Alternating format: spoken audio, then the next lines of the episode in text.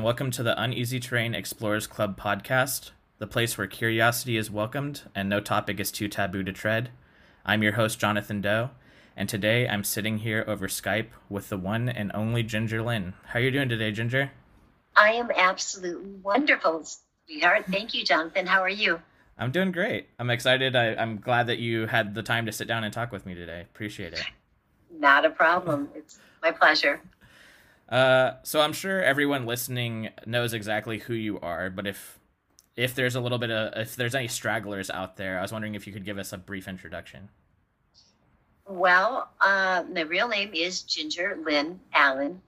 I'm best known, or I should say, I was best known for my adult film career. Uh, I made adult films from December 1983 until February of 1986. So I did it for two years and three months.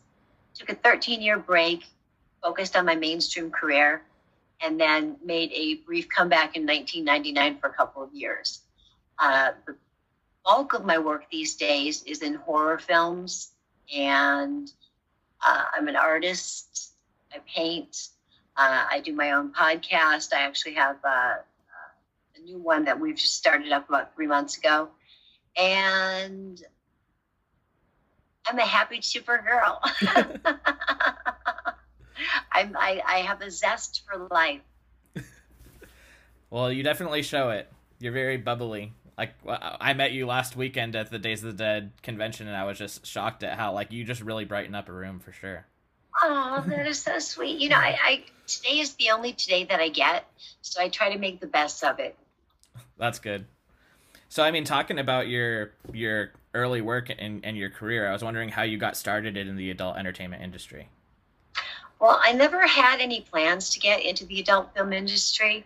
I moved to California to visit one of my family members that was ill, and uh, I found a job working for the same company that I did back. I'm from Rockford, Illinois. And so it was a Musicland store, and I, I was a troubleshooter. So I had nine stores, and my job was to get them out of the red and into the black. And I thought living in California, I was going to be going to parties on the beach, hanging out at mansions. And in reality, I lived in a fifth wheel trailer in a trailer park. Oh, man. so I really was a trailer park girl. And I, I just wanted a different lifestyle. So I answered an ad in the Orange County paper for figure modeling. And for three months, I posed for men's magazines, the first which was Penthouse. And then pretty much any and everyone other than that, I think, except for maybe Jugs, which I didn't fit into that category. um, so I, my agent kept asking me once I was doing the modeling if I would do commercial, and at that point in time, I thought commercial meant uh, toothpaste. You know, yeah. I had no idea that it meant sex on film, and I told him for the longest time that uh, I just I wasn't that kind of girl. I didn't think that I I fit into that mold, and I I guess you know I had the same stereotype image that a lot of people did back in the early 80s of the adult film industry being kind of seedy and you know not the cream of the crop of people. And i was in my agent's office one day and i met this beautiful woman with long red hair smoking a cigarette in one of those long holders wearing a long white gown. And i she was reading a script and I, I said, you're, you're not a porn star, are you? and she said, yes, I am. And I, and I asked her if I could take her to lunch and she broke every stereotype that I ever had. She was intelligent, she was articulate, she was kind, she was um, full of life and energy. She wasn't uh, she wasn't like a street person like I imagined they would be. And so I, I kind of picked her brain and said, okay, um, you know, what do you charge per day? What are your rules? Uh, what should my rules be? What should I do? And I went back into my agent's office and I said, okay, I'll do it, but I want script approval. I want cast approval. I want this much per day for filming and this much per scene for performing. And he was on the floor in hysterics. He's like, Who do you think you are? No one's going to pay you that. No one's going to do that for you. You, you just, you know, the girl you spoke with was a star, and you don't start out as a star. And I said, Well, that's fine. If I can't get what I feel I deserve, I'm not going to do it. And about two weeks later, uh, a woman by the name of Svetlana Marsh came in, and she used to be the girl that did the Gong on the Gong Show, mm-hmm. Tall Blonde, and she and her husband were doing two films on the island of Kauai. They wanted all brand new stars, starlets that had never been on film before, and they wanted me for uh, the female lead. And I went, yay, okay, yes, I'm going to do this. And I get all excited and I signed the contract and I signed the paperwork. And, and then I went home and I thought, shit, fuck, what if I can't do this? What if I'm not capable of doing this on film? So I went back to my agent and I said, you know what, I need to, I need to do a practice run. so he set me up with uh, uh, two scenes that that I, I tried it out and found that uh, I was more than happy to do what I was doing and enjoyed it very much. So that's the the, the long short version of how I got into business. um, and so when I was reading about your filmography, um, the first like major adult role that you were in was in a film called Surrender in Paradise with Jerry Butler, and I was wondering what what did it feel like for the first time, like walking onto an adult set? Um, were you nervous, and then what was it like to work with Jerry?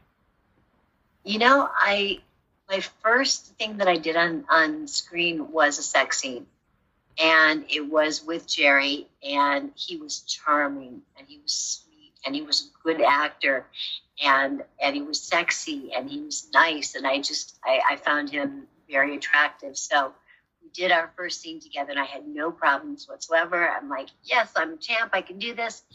And then came time for dialogue and there is a scene we actually shot two films simultaneously. We did uh, Surrender Paradise and a little bit of Hanky Panky. And in a little bit of Hanky Panky, there's a scene where I'm supposed to be jogging along this little path, and Jerry Butler pulls up on a motorcycle and starts taunting me. And I'm just supposed to tell him basically to fuck off. They've got the guy with the boom, you know, the long stick with the microphone on the end. And he's running behind me, and I'm doing my little jog, and Jerry's on the motorcycle. And every time I went to say my, my dialogue, I couldn't. I couldn't get any words out. I was literally speechless. I couldn't talk. And we actually had to shut down production for the day. And I went back to my condo, and Jerry came over and said, You know, why don't you come by my place a little bit later and uh, I'll help you with some acting techniques? And so I said, Great. And I went over to Jerry's and he started asking me questions about my family, about my grandfather, who I'd come out to visit, and my sister, and my brothers, and my mom and dad, and just all of these personal questions. And I'm thinking, how sweet, he's getting to know me. This is really nice. And the next thing I knew, Jerry threw me down in the bed, held me down by the arms, and I thought he was going to rape me. And so I'm fighting and I'm punching and I'm kicking and I'm screaming. And he stops and he throws my script at me and he says, Now let's run dialogue. And I wanted to kill him. I wanted to cut his nuts off at that very moment. And what he had done was got all my emotions going and got me out of my head and into my reality. And I never had trouble with dialogue again after that. I did eventually go on to study with Milton Katselas at the Beverly Hills Playhouse for six years. Um, but in the meantime, with Jerry, we developed a, a relationship and he uh, he carved my name in a tree. He made me a necklace out of seashells. Uh, we went everywhere together. We were together all the time, and he asked me to marry him. And you know, I was I turned 21 during filming, and I he bought me this this it was a little gold hand with a ruby in it and that was my engagement uh, gift. and I, I, said yes, and then I got back to Los Angeles. He had to come back, fly back before me, and he met me at the airport. Now, Jerry Butler was playing a character by the name of Arthur in Surrender in Paradise. And Arthur was uh, an ex con. He, you know, just was this very sexy, sexy guy. Jerry Butler that I met at the airport was wearing a dirty white T-shirt with a, with a hole in it. He had a Brooklyn accent. He was as gruff and rough and and just East Coast as they come. And I was completely thrown out because I had fallen in love with his character. and this was a completely different person. So I, I still had feelings for him, but he, it wasn't same person that I'd fallen in love with. So I broke off the relationship. We, we did several films together. We remained friends uh, until he wrote his book. And then he called me an overrated little pipsqueak. oh, man. but you know that's that's uh, that was Jerry for you. He was always telling jokes and being funny, and um, I don't know if he was bitter at the end or not, but uh, I didn't I didn't read the book. I just heard the quote, and that was enough for me.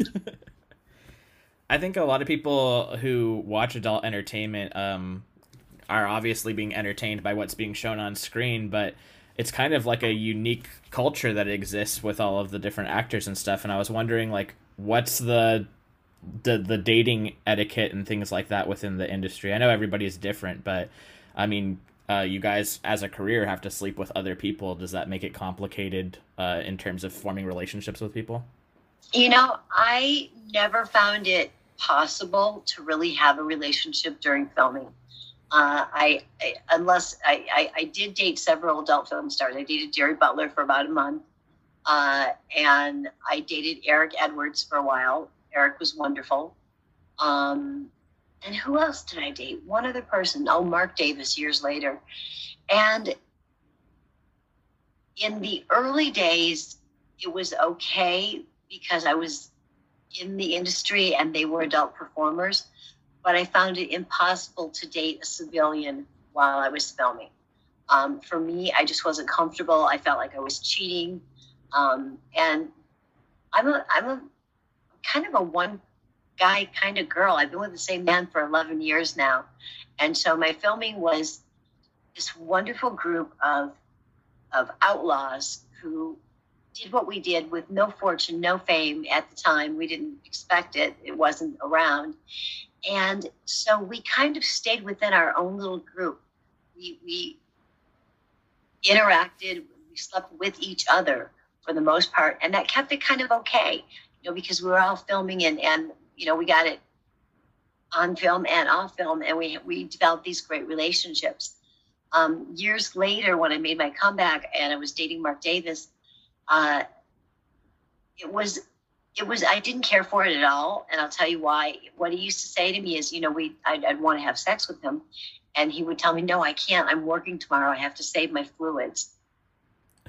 And so I wasn't getting any um, from my man, and I was like, okay, this is just not working for me. So I, I stopped both filming and Mark Davis. I just gave up both of them. did that make it difficult? Like, if you wanted to sleep with someone offset, um, did that impact your ability to like, oh, like like you said, he's got to save his fluids. So, say that you met someone, say you wanted to have sex with someone off off screen. Where was was basically your shooting schedule impacting the ability of of when you could do stuff it, in your personal as life? a woman it didn't affect me at all mm-hmm. um, you know i'm able to uh, get where i need to be uh, very easily and very often. Mm-hmm. so it, it wasn't you know i didn't have to save my fluids or save my energy or save my anything. I was able to uh, you know have casual relationships and film without a problem. Um so pretty pretty quickly after you like f- first started within the industry, you like skyrocketed your career, and, and in 1984 you won uh, Starlet of the Year and Female Performer of the Year. And I was just wondering, like, what was that experience like for you from being just like a civilian to suddenly you're like at the top of your industry within within a year? It was bizarre because my plan was I would do those two movies and that would be it. And then I was nominated for all of these awards. I also that same year won Video Vixen. Uh, there were three awards from XRCO and uh, another one from AVN. Uh, but I remember that first awards show, and you know, I it wasn't glamorous. I, I am a nice girl from Rockford, Illinois. Um, I compare myself to other women in the industry. You know, like Christy Canyon is my best friend in the industry and she is like a panther. She's just exotic and and sleek and sexy and just very womanly. And I am more like the puppy that gets excited and pees on the floor. You know, I'm just, I'm, I'm just the girl next door. And so all of a sudden, I'm being nominated for these awards. And I remember not knowing what to wear to the show. And I had this yellow dress with black polka dots. I looked like a bumblebee. And I showed up. I had barely any makeup on. And Traci Lords was also up for those same three awards. And she came in in beige gown and you know, I'm wearing my little dress from Sears. And and I just I, I didn't feel like I fit the part. So although I was receiving the, the accolades and I was getting the awards and I, I became famous so quickly, it didn't really hit me. I, I, I made sure to go back to Illinois three or four times a year to remember who I am and where I came from, what my, my background was. And I never let it I never let it get go to my head. I know that I'm famous or infamous, whatever you want to call it, depending on who you are. Um, but I don't see myself that way. And it really hasn't impacted my life other than, you know, I, I do conventions and I meet a lot of fans, which I absolutely love and adore. I wouldn't be anywhere without my fans, and I, I love them. I love you. I love them all. Um, but I'm still going to always be Ginger Ginger Lynn Allen, Ginger Allen from Illinois. Um. So with your career booming and and you basically quickly becoming like one of the most recognized faces within the industry at the time, like at what point did your family become aware of the work that you were doing? Like, did they know right out the gate, or did they find out later? Um, I told my father that I had posed for Penthouse. I told him that I was modeling, but that's all I told him. And uh, I received a phone call early one morning from my answering service saying there was a family emergency. I had to call home. It was like six in the morning. So I called home. My father answered, and he said, "What the fuck have you been doing?" And that was that was it for a while. Um, I was told not to come home for Christmas. My grandfather was going to roll over in his grave. I wasn't allowed to talk to my sister, my brothers. I was basically alienated from my family for about six months, and I, I thought about it for a long time. And I, I took a night, and I sat down and I wrote my father a letter, and I told him that he had instilled in me honesty and bravery and uh, to be true to myself and never to do anything I didn't feel good about and to be kind to others, to treat family like friends and friends like family. And, and, and I went through all of these wonderful qualities that my father had given me and said, These are the qualities that you gave me. This is the woman that I am.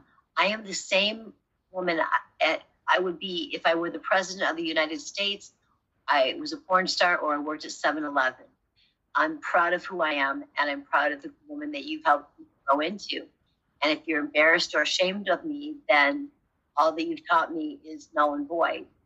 And uh, I sent the letter, and my father called me crying, and we became best friends from that moment on up until the day he died. My father became my bodyguard at, at conventions. He traveled with me to locations, uh, nothing adult, you know, just mm. mainstream things uh, uh, he would be at the adult conventions, you know, but I, you know, you're wearing clothes and signing autographs, but he would be there as my bodyguard. So it was tough, really tough for about six months. And it's one of the reasons that I, I believe that women in the industry should need to be a minimum of 21 years of age because I was barely 21. I literally turned 21 during my first film. And I thought about it for you know, a good few months before I made that decision. And I knew that I was okay with it. And that's the most important thing that you can be. Uh, you should never, ever get in this industry if you have any hangups, any insecurities. I mean, we all have insecurities, but you really need to be a strong woman. You need to be able to stand up for yourself and you need to stand by the choices that you make. If you're ashamed or embarrassed, get the fuck out. Yeah, I think that's that's really good advice because honestly, like I had no idea who I was when I was 18 or 19, and I think it's it's pretty wild that people can get into that industry and they can't even buy alcohol yet. exactly, yeah. I know. I think the same thing. And there's a big difference between 18 and 21. 18 is right out of high school. Yeah. You know, you you don't know. You know, you know your class schedules and who your favorite teachers were and who you hated in school and you know that's about it i didn't know what i wanted to be or where i was going and you know i, I spent three years growing up before i came across the industry and then spent three months making my decision before i did it so for me um, i have no regrets I, i'm not ashamed of anything that i've done except for ron jeremy um, and and I've I've been so lucky. You know, I've worked hard. I love what I do. I love what I've done, and I'm a lucky girl. I'm a really lucky girl. You've had an amazing life. I mean, I, I was watching all these interviews with you, and it's just like you just have all these stories, and uh, and for other people who've been in the industry, some of them haven't been as lucky to have those kinds of experiences. So it's really cool that that you came out of it in such a in a good way. I, I wouldn't change a, a thing about my past. And, you know, and there was a time, you know, that the money became, you know, substantial and I was able to traveled the world. I've I, I don't have anything that's left on my bucket list. I've done everything in my life that I've wanted to do from uh, traveling the world to skydiving to waterfall rappelling to uh, living, you know, a life of luxury to, to being on yachts to meeting and hanging out with movie stars and you know i've just had all of these amazing experiences and so little has been negative that i, and even the negative helped make me into the woman that i am today. So i wouldn't change a thing. That's awesome. Um so when you first started in the industry did you really like have a a good understanding of like your own sexuality or did you feel like you kind of like learned a little bit more about yourself throughout your career? You know i came into it um pretty experienced. I had my first sexual experience at 13 with my my my 15 year old boyfriend at the time and we dated throughout high school. So uh i had you know i had experience with with being with a man and with a woman before. And the thing about being on film was I was able to explore things that I hadn't done in my personal life. You know, I, I, I, I'd done pretty much all your basics that you think of, but um, I was able to go beyond that and to to experience people in different ways and find out different things that turn different people on and what turned me on you know? And as i've grown things have changed. As as time has gone by you know i've wanted more and more. And and and then i got to a point where uh 11 years ago i met this wonderful man and i thought what what can i do to show how in love i am with this person and what i came up with was my virginity again you know, I have I've not been unfaithful to my man in 11 years since we've been together. And so going from being uh, a wild child and to exploring and trying pretty much anything and everything, uh, I found a man who knows me, knows what I like, knows who I am, and loves me for who I am. And I couldn't ask for a better relationship. I'm, again, a lucky girl in that respect. But it's kind of funny how I went from being so wild to being so monogamous. um, you t- you talked a little bit about like dating people within the industry and then dating civilians. Is he from the industry or is he a civilian? My boyfriend is a good old fashioned accountant. He's a civilian. He's the nicest guy you'll ever meet, but he's man enough to keep me in line because I can be a handful. I look like a nice normal girl, but I do get out of control sometimes. I, I you know, they when you met me at the convention, uh, my boyfriend was with me, and, and we always call the person that's with you your handler. Mm-hmm. And I definitely need a handler. well, that's that's great that you met someone. I I can imagine it being kind of like difficult to date people outside of the industry, and because I mean, jealousy exists and the fact that someone can just like look you up and watch you having sex with someone else on screen like i think it takes a, a certain type of person to be able to like it takes a real man to be able to date someone like that and and not not get fucked up by it Absolutely. It takes someone who is, first of all, trusts me. Second of all, is confident within himself and who he is as a man. Um, and just secure with himself as a man. Um, it, it is difficult. There's usually two types of men that want to date adult film stars. There's the fanboy, and the fan is just gaga because you are Ginger Lynn, because you are whoever you may be.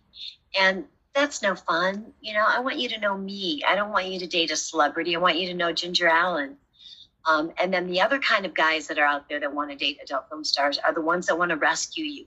Those knights in shining armor that want you to change your name and dye your hair a different color and pretend you never did what you did, and they want to keep you in this little bubble.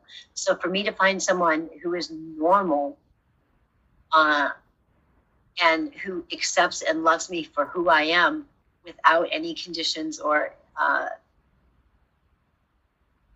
regrets or you know he's, he's he's not embarrassed or ashamed of me. He's proud of me and he knows the woman that i am. And that's that's just best gift that i could ever get. That's awesome.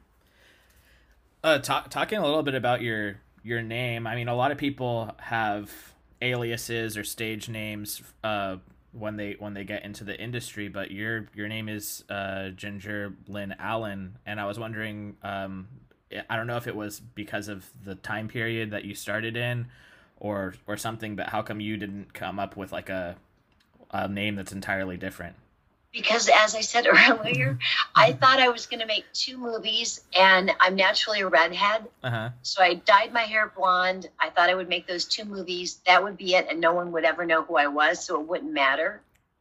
I was wrong. Well that's that's interesting. That's cool. Um so kind of around the same period of like 19 1984 1985 uh, was also when kind of the controversy broke out surrounding Traci Lords.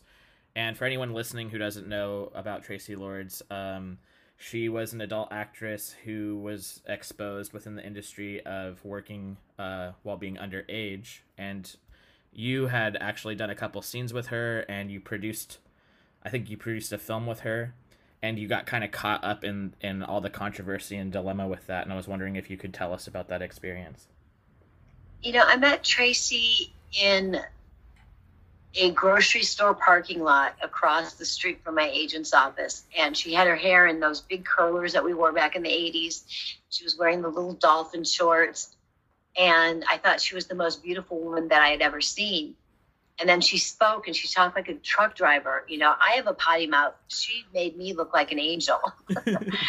um, and in all honesty, I thought she was beautiful, but I never liked her. There mm-hmm. was something wrong. There was just something about her that was unkind, that was cold, that was hard, and untrustworthy. Um, I, I, I made several films with her. She was never one of my favorites to work with, never one of my favorite people to be involved with, and I never trusted her. Uh, when you said she was exposed, um, my belief is that she planned the whole thing and exposed herself. Oh, you know, it's, it, it's quite quite uh, uh, it it, it turned out really well for her that she could do all of these movies. And then when she decided not to the day she turned 18 she made her own production and made millions off of it you know if she was so uh, against the industry and they as she said they forced her to do this and that you know what it's all bullshit you know i was a party girl back in the day and she claims that people made her do drugs i did drugs back then she never partied with us not once ever. Um, she was sleazy. I, I, I, guess I really don't have anything nice to say about her. Um, she did a lot of people wrong. There are a lot of people that I know. One of my my friends, a photographer, that ended up in in uh, a mental facility for a while. He, lost everything that he ever had. He invested so much into this woman, as did so many other people. Um, I produced a film with her, and it came to a day where I got, I received a knock on my door and it was someone from the district attorney's office.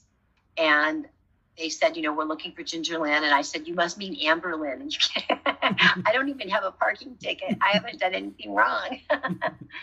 and uh, what they wanted was they wanted me to speak against Traci or uh, on behalf of Traci against all of these adult film producers. And I refused. Uh, someone from the U.S. Attorney's Office became involved and said, if you don't testify, we are going to make your life very difficult. Uh, so I went before the grand jury and I was shown photographs of Traci taken from behind a bush, behind a tree, behind from a rooftop. And so people were aware that she was making movies long before she came out. You know, they were they were watching her. Uh, and as I said, I believe that she outed herself.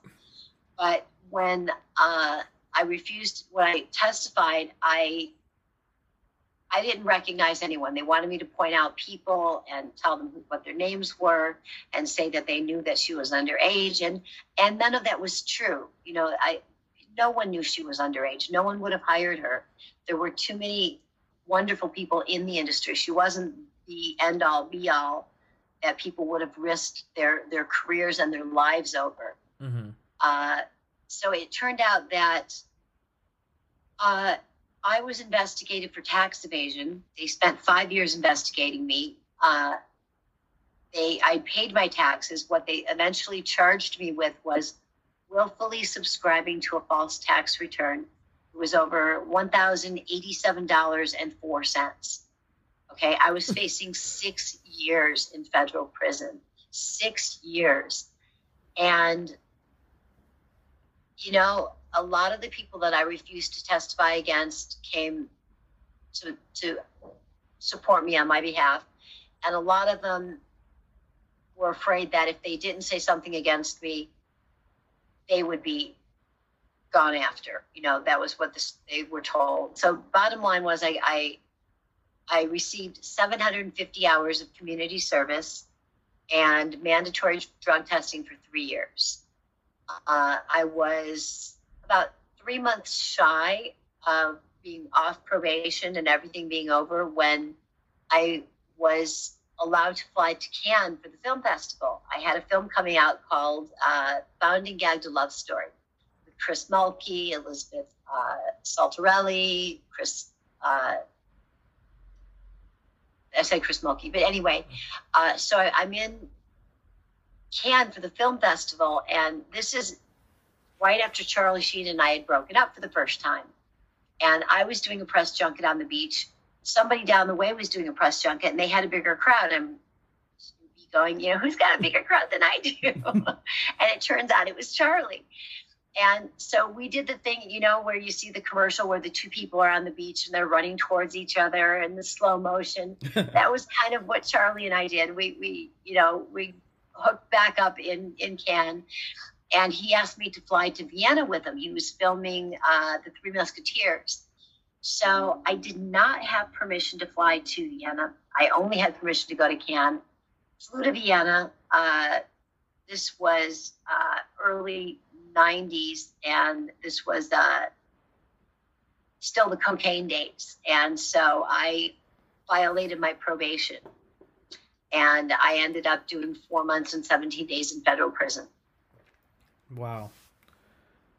Which was not not not my favorite experience. I went from wearing come fuck me shoes to fuck you shoes. that must have been scary though. It, it was it was very scary. Uh, I used a lot of my acting talents and and and things that I had learned in my classes. Uh, I stayed to myself. I didn't talk to anybody. I didn't get involved with anybody. Uh, kept my head down and and you know just stayed away from everybody. And nothing horrible happened to me while I was in there, with the exception of you know guards being out of line and saying things that were very disrespectful. Uh, that's actually the reason that I only spent uh, the amount of time that I did was uh, because the first night that I was in my my cell, two guards came in and were vulgar and inappropriate. And I'm I'm on the top bunk crying and screaming and I you know I'm going wait a minute I've done this movie. This is going to end up poorly. This is not going to be good.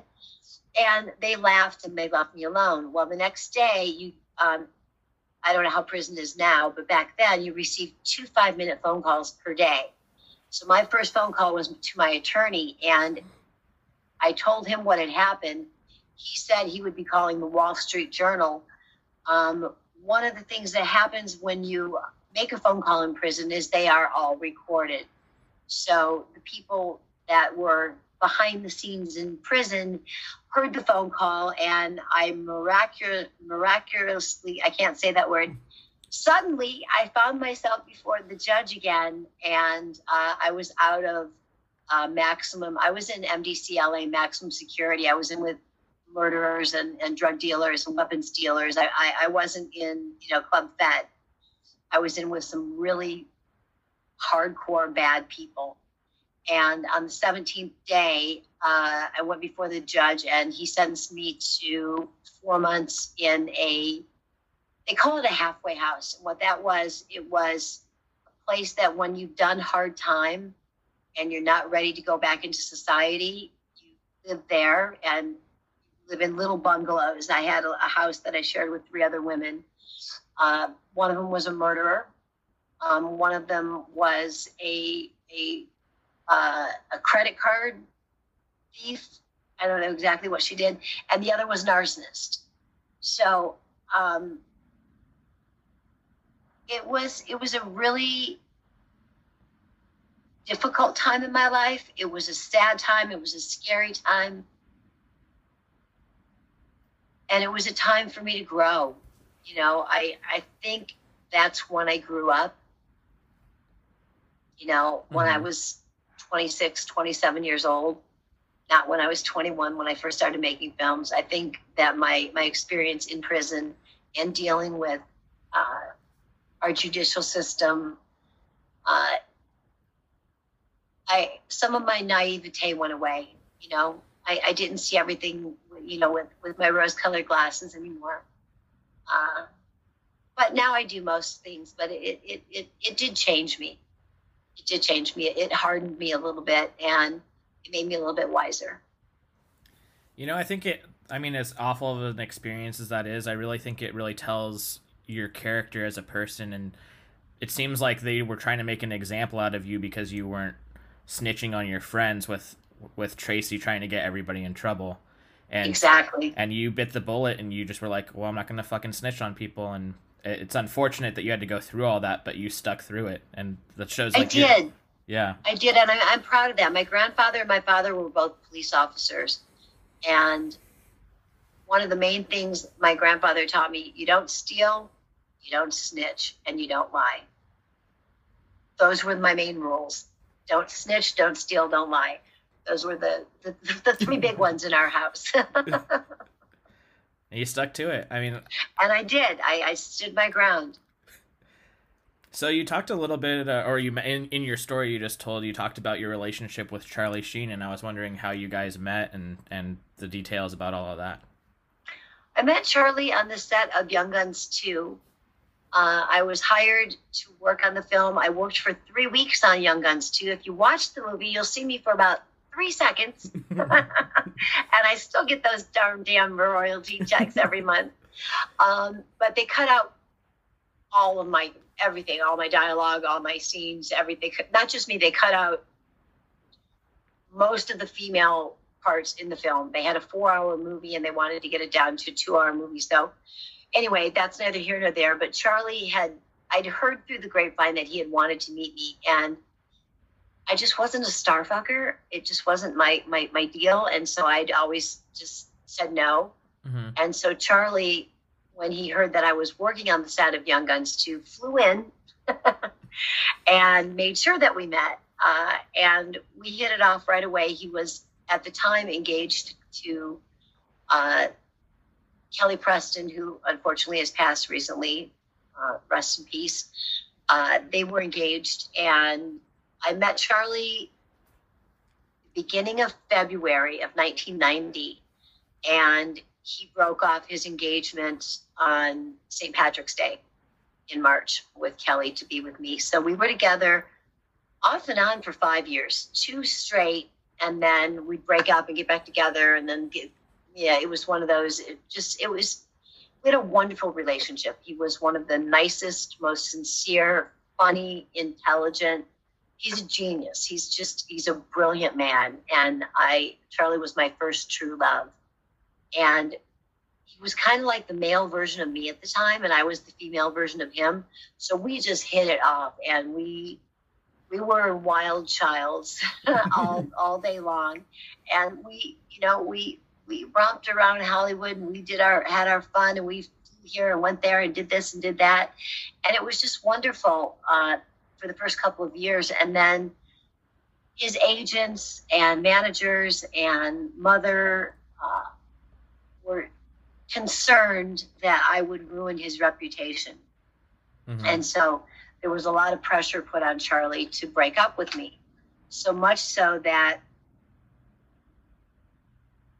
Charlie came up with a plan to fake my own death Whoa. and fly me to Europe, have my face reconstructed, have me learn a new language, have an accent, and be able to come back and be with him.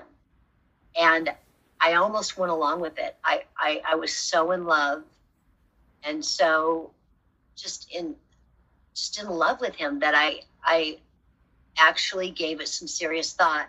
But I, I couldn't do that to my family. I couldn't do it to my grandmother, my father, my sister, my brothers.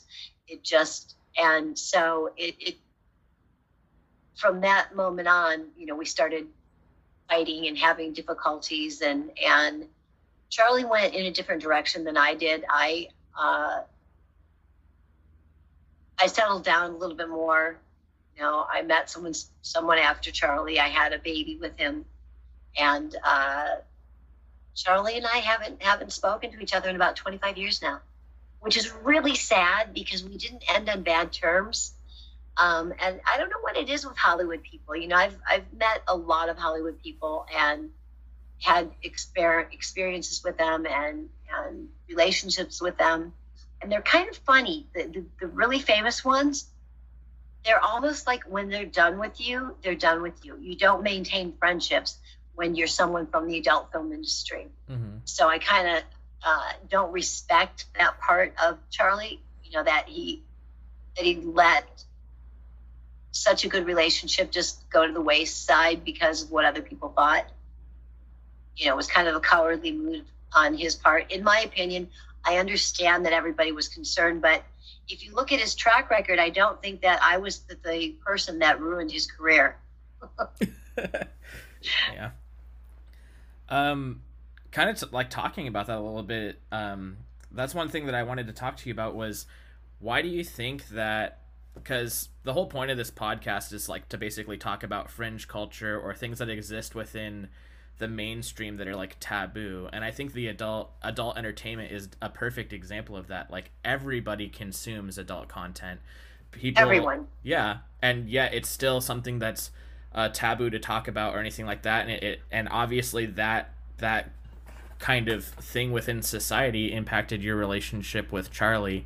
And it's it's just kind of silly to me that um that sex work has such a such a dirty context in so many people's minds yet everybody right? everybody has a favorite porn star. Everybody has their websites they go to.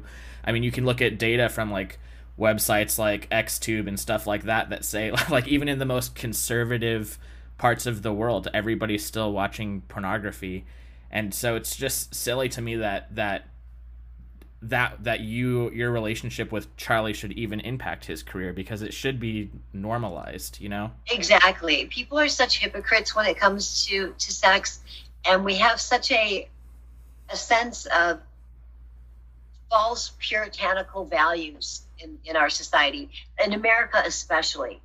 You know, I mean, I go to Europe and I can go to a restaurant and be topless if I want, and and and it's okay. Mm-hmm. Somehow Americans just are a lot of people are just two faced and and hypocrites. And it, it makes it, it, it's sad you know. I still i i come across people rarely. I i, I you get a vibe when someone has an attitude toward your work and, and it's easy to pick up on mm-hmm. and i like to surround myself with positive people with happy people with people that are comfortable with who they are and who i am so i do everything in my power to disassociate myself with people that are judgmental um, obviously there are always going to be those types of people in life and i don't have time for them I just I, I don't. You know, I, I I've got a, a really good close knit group of friends that I love and adore, and I meet new people on a regular basis, and and I don't know if it's where I go or where I live or what I do, but I'm pretty lucky about finding good people that are open minded. I don't know if they're just drawn to me or I'm drawn to them, but uh, I rarely have a situation where someone is judgmental and makes me uncomfortable. Yeah, I think it's really good to just kind of like distance yourself from people that I don't know that are so close-minded about that stuff. I mean, I was even thinking about the controversy around that song that came out called uh, from Cardi B, "Wet Ass Pussy." I got in an argument with somebody because they were saying that that song is disgusting, and I said, "Well, what's wrong with it?" And they said, uh, "Well, would you want to date a girl like that?" And I was like, "A girl with a wet ass pussy? Yeah, yeah, I would. like, yeah, that, that's actually what I'm looking for.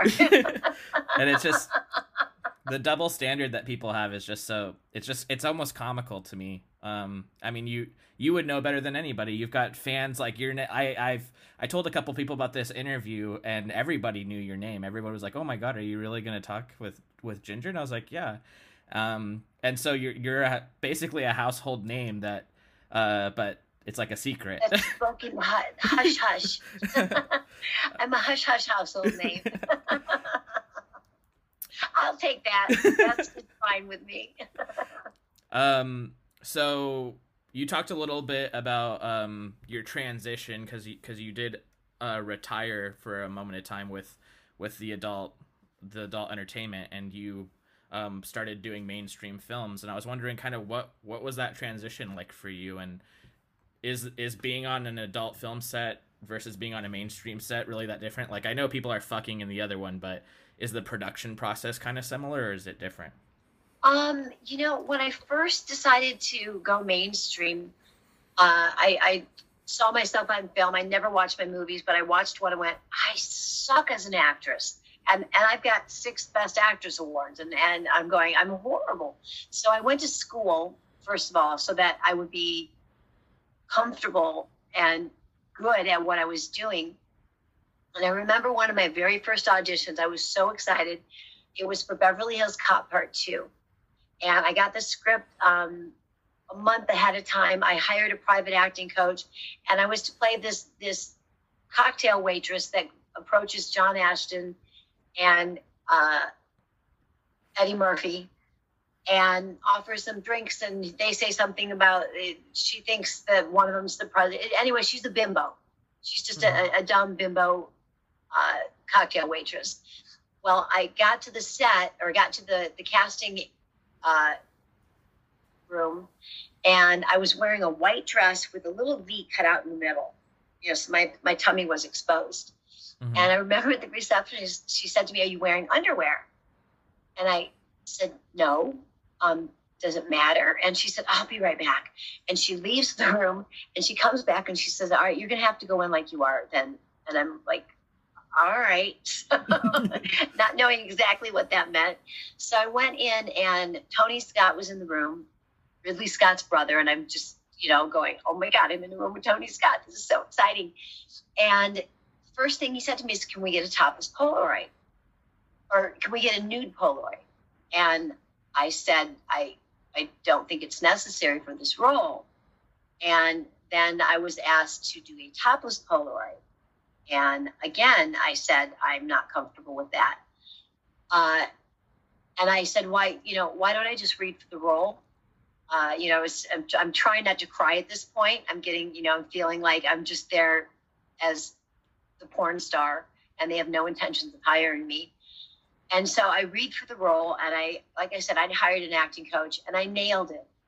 And Tony said to me, I want you to play it like you're the biggest slut in the world. And that's when I did start to cry and just said, you know what? I don't think I'm right for this role. And I left. I saved the drive on for the studio and sent it to my grandma to show her that I'd been on the studio a lot. Um, but it was it was not easy. Um, my first break was in a film. What I did was I, I didn't have a resume that was you know my resume said you know the Goonies. So what I did was I took my resume and I changed the names of movies. Like I did the Goonies, I said that I was in the Goonies. Um, instead of uh, Beverly Hills Cops, I said I was in Beverly Hills Cop. Instead of uh, Blame It on Ginger, I said I was in Blame It on Rio. So I made up this entirely fake resume and I would send things out to film production companies in the Hollywood Reporter. And so I would send out my photo and my resume, and I got a phone call for an audition. And I went in and I auditioned for the role for this film called Wild Man. And then I had a call back. And then I had a third, a, a, a final callback, so the third audition. And I walked into the room, and there's a table, and there's all these people sitting around it. And, you know, my my intimidation factor went way up. I'm like, oh, here we go again.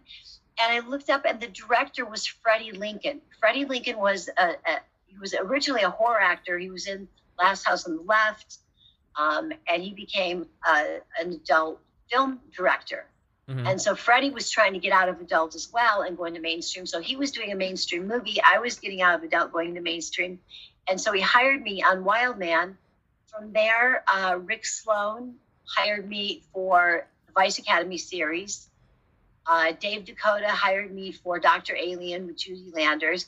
And I just started getting these, these I went from small roles in B films to leads in B films almost immediately onto you know shows like NYPD Blue and Silk Stockings and and ending up in, in Young Guns 2 and uh, now I've been in I've been cast in three of Rob Zombie's movies although I've only appeared in two of them. I had to turn one down. Um, but I've, I've done four mainstream films this year. This has been a really really good year for me. I've gone from being in that place where you don't quite know where to cast me. I'm not the, I've been I haven't been an ingenue for years um, too old to play the mom, but too young to play the grandma. But I'm in this in between phase, and I'm starting to get these really great roles. Really great roles. I did a, awesome. a, film called uh, Dirty Blonde last year that went to some of the film festivals, and uh, I am looking at the certificate of award up on my wall here that says Best Supporting Actress Ginger Lynn Allen for Dirty Blonde and that was last year in mainstream movie. That's awesome. Um, it was it was amazing. Uh, I've done two Showtime films this year. Uh, I've got a film called Slasherette Party coming out, and another film called New York Ninja. So I've been actually working more this year than I have in any other year consistently. And I, I, I think that I'm at an age now that I'm castable as not so much the nice girl anymore. I'm getting meatier roles that are a lot more fun to play. And in uh, the Showtime, there's it's a series of three films called Lady Killer TV.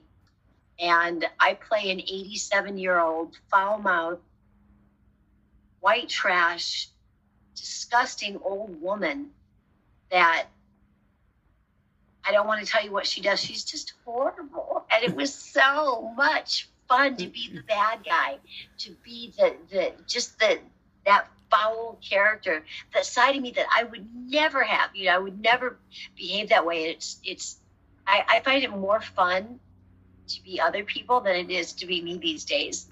that makes any sense.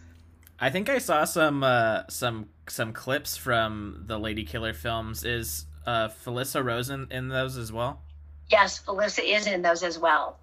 Yeah, yes. there was a there was like a special effects booth, and they were advertising or like promoting their special effects, and they showed you uh, killing some people. I'm not gonna. I won't get into details, but I saw. Yeah, you... don't go into details about what what what happens. But yes, uh, they weren't supposed to show that, but uh-huh. they did. Uh, until the director showed up one day, and then they pulled it down. because the special effects are amazing. The scene that that you saw is just hysterical.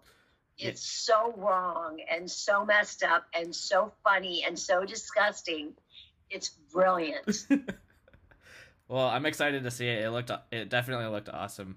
Um, so you talked a little bit about, uh, or you mentioned you working with Rob Zombie, and most of the people that listen to this podcast are like diehard horror fans, so they'd kill me if I didn't ask about it. But how did you, uh, how did you get involved with Rob Zombie, and what was it like to work with like Sid Haig and Bill Moseley and all these like big name horror people?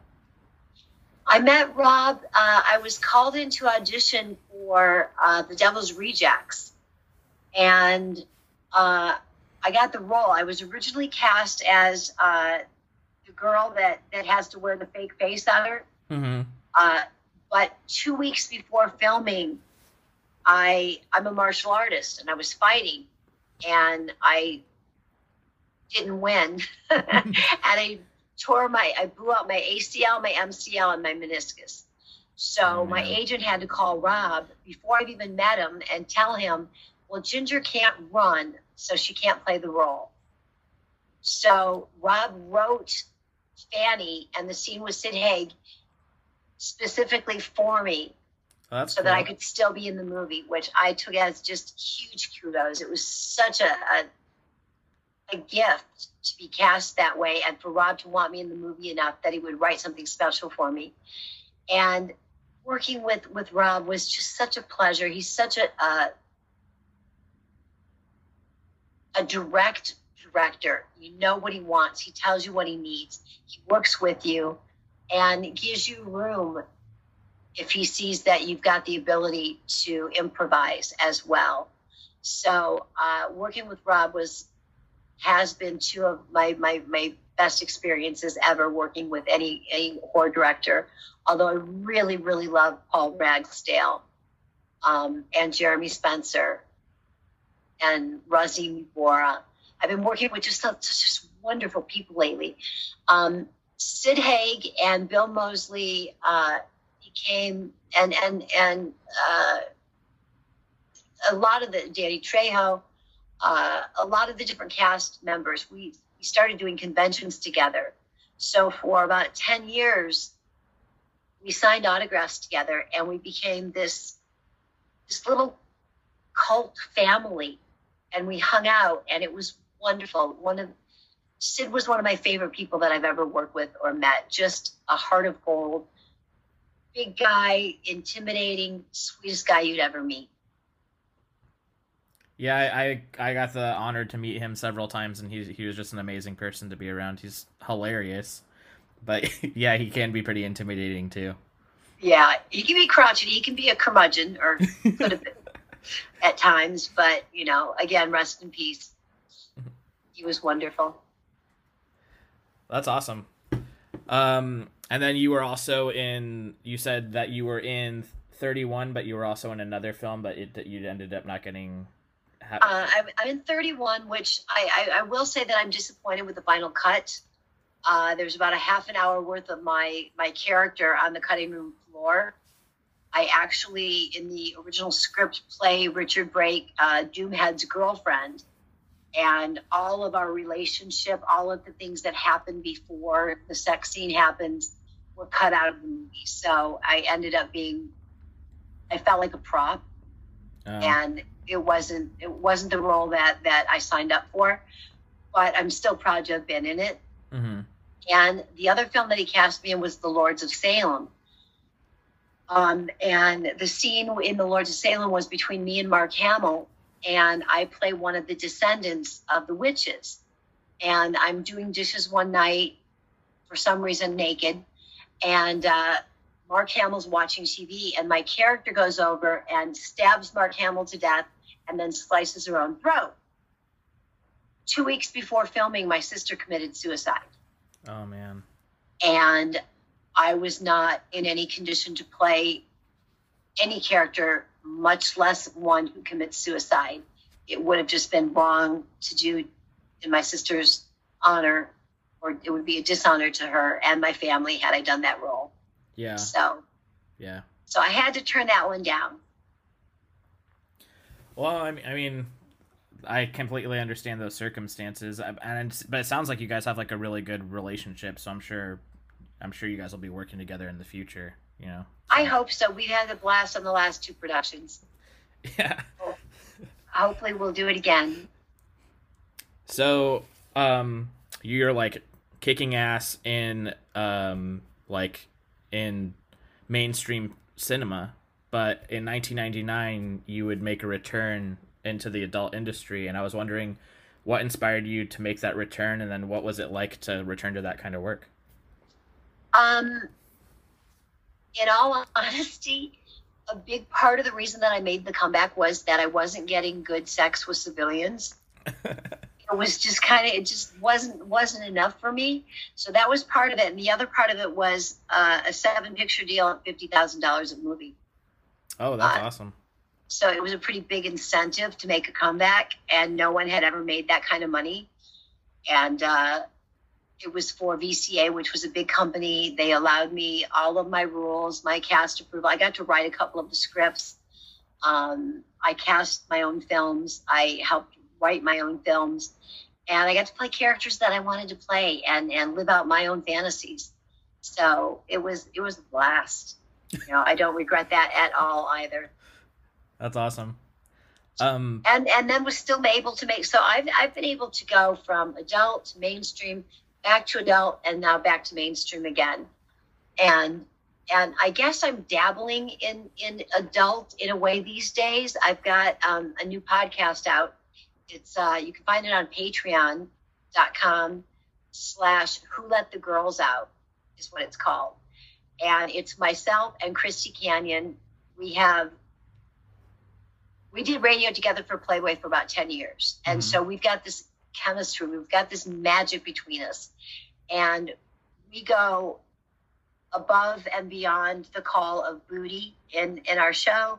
We explore everything that you can think of sexually. We will talk about it, we will try it, we will explore it. Um, you know, there's no hardcore sex or anything, but uh, it's it, it, it's a it's a show that will make you laugh it will turn you on and it sometimes will gross you out a little bit but it will definitely open your mind to new experiences. So once again it's called who let the girls out and you can find it at patreon.com awesome. I want to, I want to check that out. That sounds really you've cool. got to check it out. It's unbelievable. Every episode i love. I absolutely love it. And we have so much fun. We're like we're like teenagers again. And and you know let's try this now that sounds like a blast. it's so much fun. And then I've also got um, my my art. I've been painting for about 20 years now, and uh, I think you might have seen one of my prints at my table. I don't know if you noticed it or not.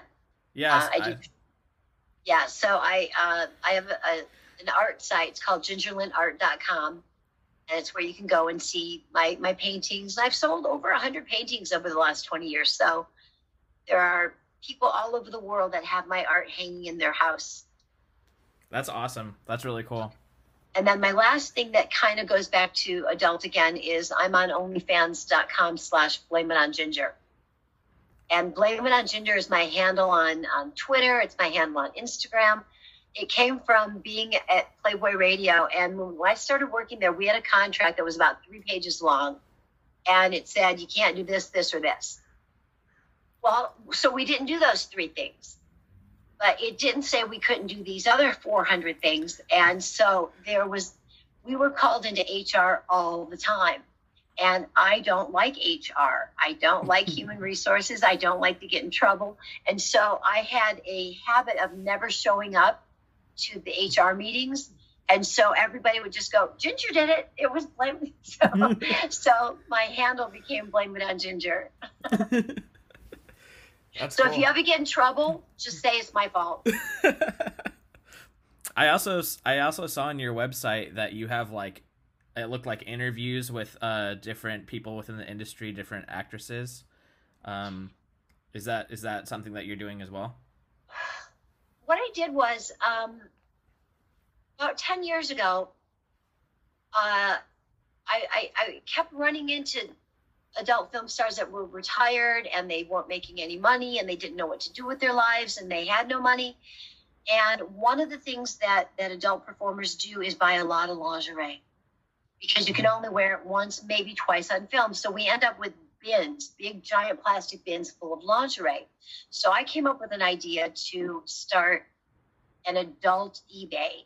It's called gingerlynnauctions.com. And I set it up so that the girls in the industry would have a place that they could go free of charge and post their lingerie. They can sell the items that they wear on film on my website. That's and cool. so a lot of girls will they'll be able to survive and make money and I don't charge them anything. It's completely free. And then what I do for some girls because it's a lot of work to shoot your photos, to post your item, to ship your item, you know, there's there's work involved and a lot of the girls are too busy. So what I began to do was uh, photograph the girls myself in their lingerie and sell it. So within that, I interview all of the girls and they put their interviews up on gingerlynn.com. That's awesome. Yeah, I was like, yeah.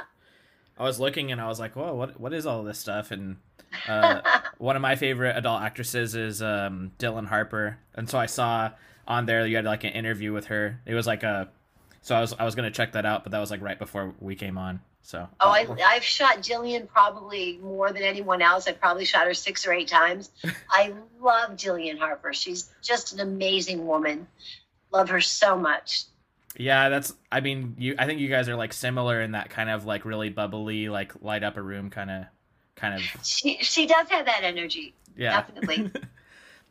um, and so one of my final questions is, as someone who's been in the industry for as long as you have, how have you seen um, like adult entertainment evolve, um, both in terms of like the the content that's films, like have have fetishes changed, have things that are in popularity changed, but also like the ins and outs of how things are being produced. You know, the biggest difference that I I know is back when I was filming in the early 80s, there were so few of us. There were you know, maybe 50 people in the industry. It was very small. We all knew each other very well, and we became a very tight knit family. You know, we hung out before filming, after filming, during filming. We were our own little group of outlaws, and we were very, very close. And today, girls grow up wanting to be in the industry, and they get into it at at young ages, and there's there's so many women in the adult industry and men as well. There's thousands of them today. And it's a very transient industry. It's a very uh, cutthroat industry.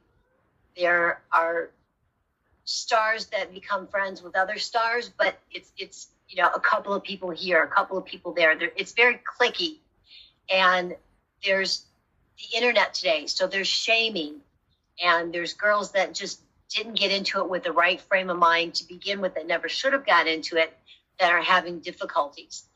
Um, it's just become so big and so impersonal and so uh, rather than passionate, I see it as ABC one, two, three.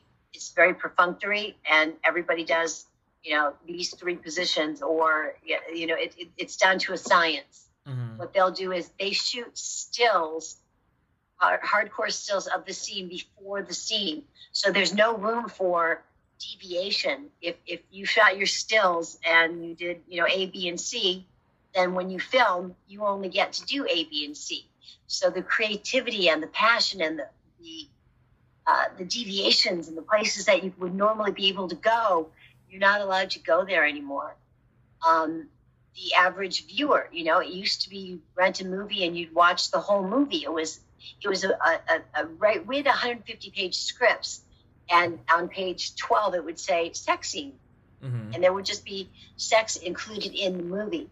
Today there are very few feature films being made. Most people they have their five minute favorite clip they go to that they get their business done and they move on.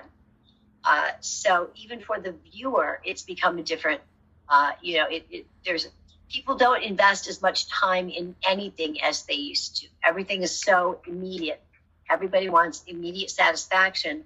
And so they've learned with porn to get their immediate satisfaction. Yeah. Yeah, I, I, it, you know, there's there's a lot of different ways. Back in my day, what we did was we filmed, and we made enough money to just film. Today, the girls have to do filming. They have to do uh, OnlyFans. They have to do personal appearances. They, you know, a lot of girls uh, uh, hook on the side. Mm-hmm. You know, a lot of the girls are are are you know, which there's nothing wrong with it. I'm not. This is not a judgment. I'm just saying that in order to make the money that they used to to survive as a porn star, they're having to do a lot of different things. Yeah, I know. I know a couple people uh, in my personal life who do like OnlyFans and stuff, but they're also escorts on the side, just yeah. because OnlyFans isn't enough. So. Exactly. Exactly. Do you think that uh, tube sites like uh, X videos and stuff like that is hurting hurting uh, the people involved in the industry, or do you think it's making it better? I think it's hurting it because everything that is shot is is is out there immediately and stolen. Um, and so the girls, you know, you make a movie and the next day everybody's seen it. It's over. You're not going to make any more money on it. You're not going to get a big. You're not going to. Some of the girls can still feature dance, but it's not like the, the days when I was touring. You know, I would do 24 shows in a week. Now the girls do six shows over a weekend. Um, I just think that with so much out there there's not enough for everybody. Um, and for for people who are interested in in getting involved in the industry, do you have any tips or recommendations for them? Don't. Don't do it. no, I, I wouldn't recommend anyone get into the adult industry today.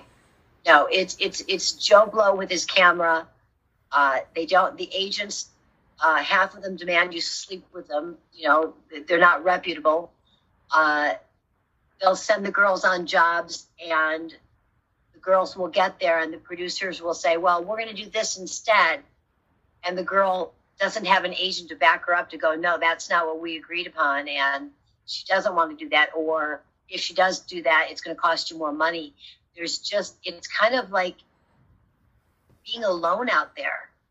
You know, I would, I had a great agent, I had a great support system and a great group of friends. And, and I see the adult business as being a very lonely one today. I, I wouldn't recommend it for anyone. Well, thank you for the for the insight. Um, uh, have... I, I know that that's not going to be a popular thing to say, but that's just my personal opinion. Yeah, but I think that I mean you've been a pioneer in the industry and you've been in it a long time, and I think that out of anybody, you're one of the most credible people to to for people to hear that. So thank you, thank you. Uh, do you have any final things that you'd like to say to your fans, or any final things you'd want to plug before we come to a close? Um, to my fans, I love you. I absolutely love you and adore you, and thank you. And I wouldn't be anywhere without you. So, thank you, thank you, thank you.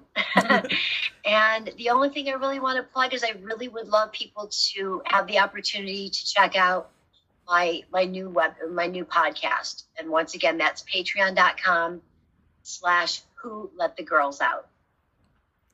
Awesome. Well, I enjoyed our conversation and I hope you have a good rest of the day, Ginger. Thank you. You were wonderful, Jonathan. Thank you so much. I really enjoyed talking to you. Thanks. Bye. I wish you all the best. Thank you. You too.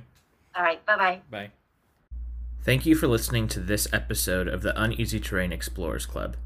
If you're interested in checking out my other work, Please subscribe to my YouTube channel, Cinema's Underbelly, where I analyze and review obscure, obscene, and controversial cinema, as well as check out my label, Putrid Productions. Until next time, this is the Uneasy Terrain Explorers Club.